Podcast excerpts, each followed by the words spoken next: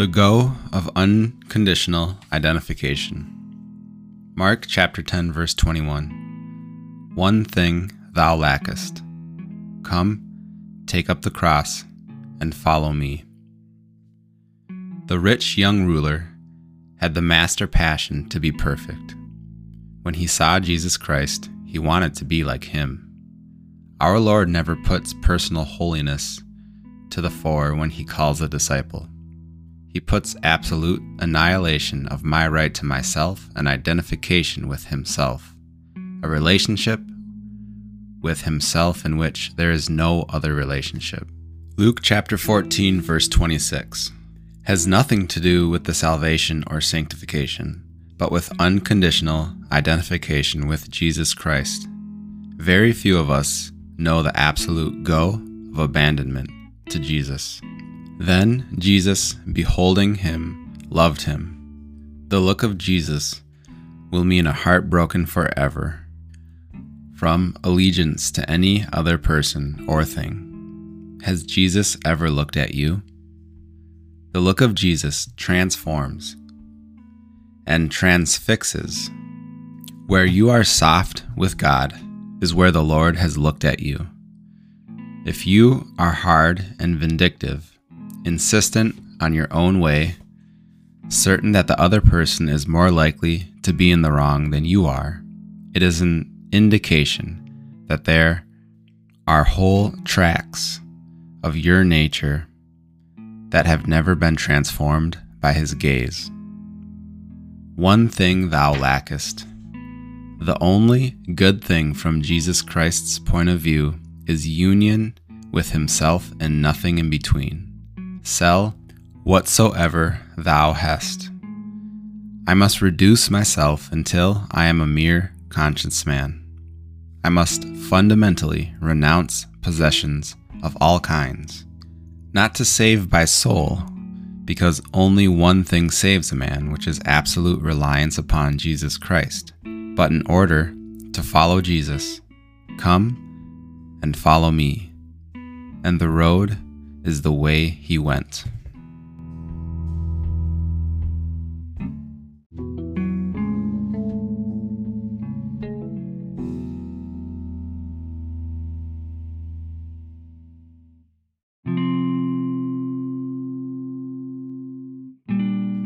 First Timothy chapter 6 verses 17 through 19 As for the rich in this present age charge them not to be haughty nor to set their hopes on the uncertainty of riches, but on God, who richly provides us with everything to enjoy. They are to do good, to be rich in good works, to be generous and ready to share, thus storing up treasure for themselves as a good foundation for the future, so that they may take hold of that which is truly life. Today's devotional is very timely for me right now because I'm currently in the process of earning more money than I've made before. And it's been a very slow progression. And I was, as I was going through um, the Bible today in preparation for today's devotional, I came across the parable in Luke 16, which is the parable of the dishonest manager. And it speaks a lot to my struggle with money. And so I'll start just by reading through it, and then after that, I'll process it. So it starts with Luke chapter 16, verse 1. He also said to the disciples, there was a rich man who had a manager, and charges were brought to him that this man was wasting his possessions. And he called him and said to him, What is this that I hear about you? Turn in the account of your management, for you can no longer be manager. And the manager said to himself, What shall I do, since my master is taking the management away from me? I am not strong enough to dig, and I am ashamed to beg. I have decided what to do, so that when I am removed from management, people may receive me into their houses. So, summoning his master's debtors one by one, he said to the first, How much do you owe my master? He said, A hundred measures of oil. He said to him, Take your bill and sit down quickly and write fifty.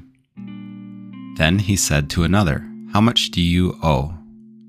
He said, A hundred measures of wheat. And he said to him, Take your bill and write eighty. The master commended the dishonest manager for his shrewdness. For the sons of this world are more shrewd in dealing with their own generation than the sons of light. And I tell you, make friends for yourselves by means of unrighteous wealth, so that when it fails, they may receive you into the eternal dwellings. One who is faithful in a very little is also faithful in much, and one who is dishonest in a very little is also dishonest in much. If then you have not been faithful in the unrighteous wealth, who will entrust you to true riches? And if you have been faithful in that which is another's, who will give you that which is your own? No servant can serve two masters, for either he will hate one and love the other, or he will be devoted to the one and despise the other. You cannot serve God and money. So, the two things that stand out the most and are also hard to understand, need to spend more time on this. Verse 8 The master commended the dishonest manager for his shrewdness. And then it says, For the sons of this world are more shrewd in dealing with their own generation than the sons of light. So I'd assume that means so the the the dishonest guy he's caught in the act. He's fired, so he's doing what he can to secure uh, good standing, he's, he's doing what he can to secure his future on Earth. And it, this makes me think how my my relationship with money has always been very poor. I didn't see it as something valuable. I didn't see it as something that would be provided for me by anybody else, especially by a God who I never knew. But as I've been getting to know God by walking with Jesus, I've been seeing that money yeah, it's it's really not it's not something to focus on and and by being so kind of deficient of money most of my life, I was ultimately focusing on it in one way or another. And over the last year and a half as I've been deepening my walk with Jesus and my attention has been given to him and Him alone. I've been losing my cares and my loves for other things, and it's been solely focused and just solely concentrated on Jesus. Also, that relationship I had with money has been also, it's been different. It's changed. It's no longer the way it was. After I started my personal training business late last year, I switched to part time at my job, made half the money. And so that means I needed to start using savings to pay for the essential stuff. And we did that for several months. And early this spring, right now, it is the end of April. And towards the end of May, we were, no, the end of March, we were running out of money. We were down to the last several hundred dollars and thanks, thankfully, uh, doing taxes and stuff, got a tax return, and that helped us. And at that same time, though, my training started picking up. I wasn't worried about the amount of money that I had. I just wasn't. I wasn't worried about what my bank account getting to zero meant and mortgage and stuff being due, what I wasn't worried at all. I don't know why, but I just wasn't worried. Well, because I was focused on Jesus. That's why. But I, aside from that, I can't explain. And so I say this to to just explain how really by focusing on Jesus, there isn't anything else to worry about. There's so much comfort and security that comes in faith in Him. And by doing that, by being faithful, by abiding in Him, He'll provide. He will provide for us.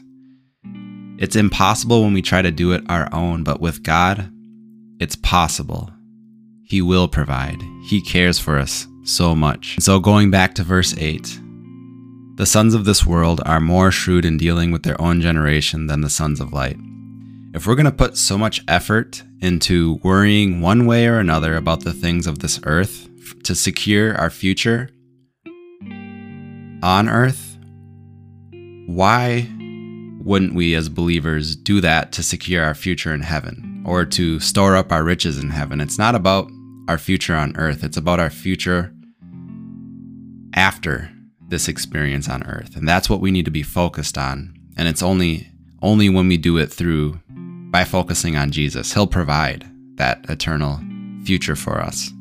And then verse 9 says, I tell you, make friends for yourselves by means of unrighteous wealth, so that when it fails, they may receive you into the eternal dwellings. Jesus says that make friends for yourselves by means of unrighteous wealth, so that when it fails, not if, it fails, but when. Because moths will destroy, thieves will steal. Money is so unimportant. It's if the focus is money, that's the problem. The focus needs to be on Jesus and whatever we're doing to advance the kingdom here on earth, to store up riches in heaven, God will provide that. And money is just another thing. It's money is no different than fruit or vegetables. It's it's just money. Food is just food. And by me going through months of fasting to understand that food, yeah, it is just food. It's it, absolutely important. Of course, it's essential to me living here on earth, but me being alive here on earth isn't the ultimate goal. The ultimate goal is for me to be alive uh, forever in heaven. That's what I care about. So, it's not about consuming anything here on earth. It's about focusing on Jesus so I can advance the kingdom here on earth. So I can reach out to people who who are in the same experience that I was in, that Jesus pulled me out of. So I can turn around and share the faith with people who are who are faithless, who are lost and all they need is Jesus because that's all it takes. That's all that works. And so the point is the point isn't money because it's going to fail. The point is to make friends, to focus on relationships, to love our neighbors so that when money, when whatever fails, everything will fail. So when that happens, we'll re- we'll be received by the people who we love and who love us. So I'll leave it here. Oswald says that the look of Jesus will mean a heart broken forever from allegiance to any other person or thing. And then he asks the question Has Jesus ever looked at you? The look of Jesus transforms and transfixes. So I want to encourage you to look back at Jesus because he's there waiting for you.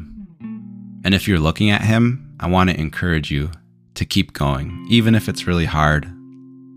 The treasure that's in store by being obedient to Him is worth much more than anything you're reluctant to give up today. God bless you.